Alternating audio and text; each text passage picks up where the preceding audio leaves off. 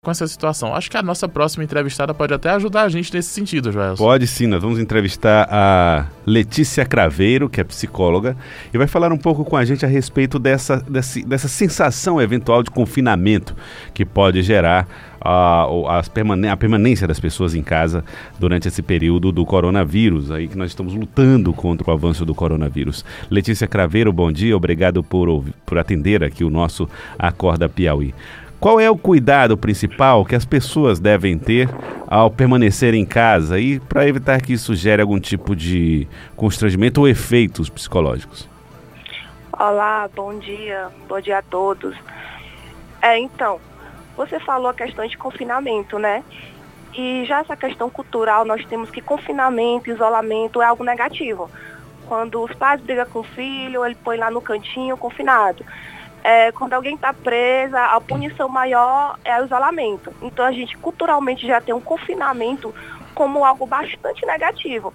Então o que a gente tem que fazer primeiramente é desmistificar tudo isso, trazer o confinamento, essa reclusão social como algo positivo, ressignificar toda essa circunstância, essa ocasião, né? É, então, como é que a gente pode fazer tudo isso? Criar uma rotina de coisas que a gente ou não faz muito tempo ou começar a fazer. Que aí a gente começa é, uma questão mais de autoconhecimento, né? Como, por exemplo, ler um livro, é, ouvir uma música. Dessas questões mesmo, você acaba li liberando é, a substância né, do neurotransmissor, que é a dopamina, a substância do prazer. Então, isso de forma mais do, do viés da psicologia, você evita pensamentos negativos, evita, evita gatilhos, evita que você possa ter ansiedade, possa ter é, algum, algum gatilho negativo. Bom, Letícia Craveiro, e quanto às crianças, como fazer para cuidar e evitar que elas fiquem impacientes diante dessa nova realidade que é a distância, inclusive, das salas de aula? É, para as crianças é um baque, né? Porque ela tem essa rotina. Na, na, para a criança é bem certinho que você precisa ir à escola, você precisa sair. Então, é, você tem que falar a verdade para elas, mas de forma filtrada. Primeiro que o adulto ele tem que estar seguro quanto a isso. O, nós adultos, a gente foi meio que pego assim com bastante, é, com turbilhão de, de informações, então nós precisamos saber as informações corretas, né? Então a gente precisa primeiro trabalhar com informações corretas e uma vez que a gente trabalha com as informações verdadeiras, a gente ter segurança e não ter medo. Então, para passar de forma tranquila para nossas crianças, né?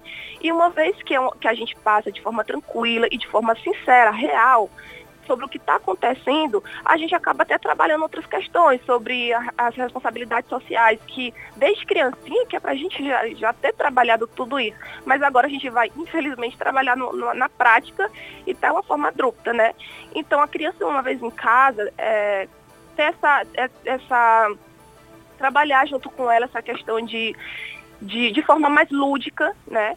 Ter essa aproximação de pais e filhos, é, fazer atividades juntos, é, trabalhar de forma bem lúdica mesmo, para não se tornar enfadonho, não se tornar ocioso, e também trabalhar a questão da, da verdade, né? Tantas crianças querem estar perto dos seus avós, né? Então, é, ver, trabalhar tudo isso de forma que entenda que é um cuidado que ela tem que ter, não é somente assim, ah, filha, você vai lavar suas mãozinhas, mas é, é, é, explicar também por que, que ela vai ter que se distanciar um pouquinho do outro. E isso já é uma questão de responsabilidade social e de tra trabalhar de forma lúdica, usar a linguagem de acordo com a idade. Bom dia, Letícia. Fábio Lima falando, tudo bem?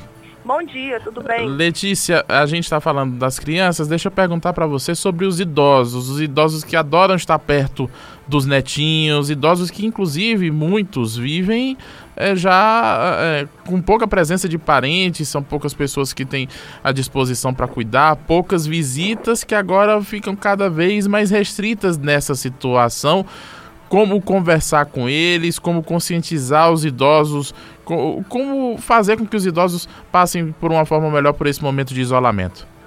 Bom, uh, os idosos, uh, igualmente, né, a gente tem que trabalhar com a verdade, mas trabalhar também com o amor e a empatia.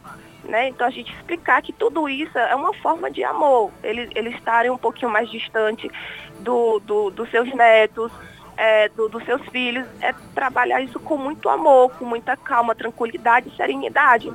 Até porque também é, a, gente, a gente não tem que se bombardear de informações porque a gente fica bastante nervoso, com medo. Uhum. Então, é, trabalhar isso de forma mais serena, ter mais serenidade, conscientização e serenidade. Então, ver isso como uma forma de amor, uma forma de amor para tanto para deles com, com seus netos, com seus filhos, e eu acho que com os idosos dá para fazer essa compreensão.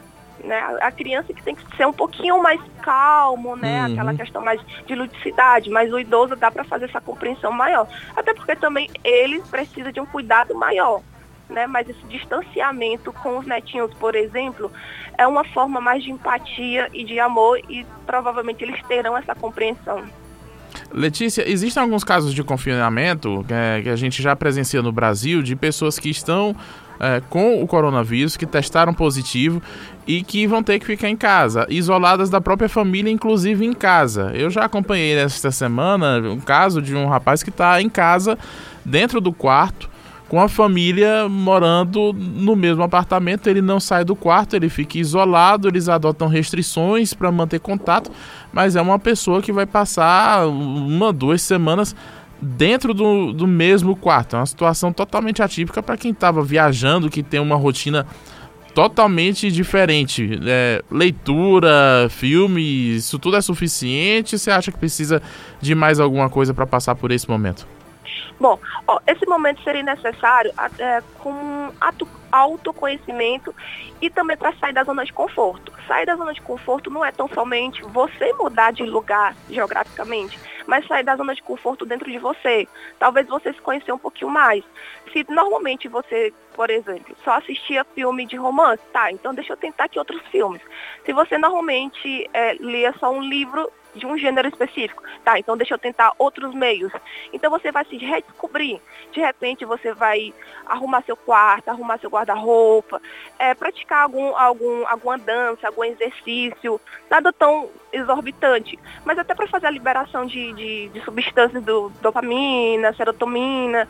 É, é, é, mais uma questão mesmo e estabelecer também uma questão, uma, uma rotina porque a gente vai estar de quarentena, né? Não é uma questão para sempre. Então, uhum. para não ser de forma brusca, você estava numa rotina. Então, se você vai ficar em casa, é bom estabelecer uma rotina.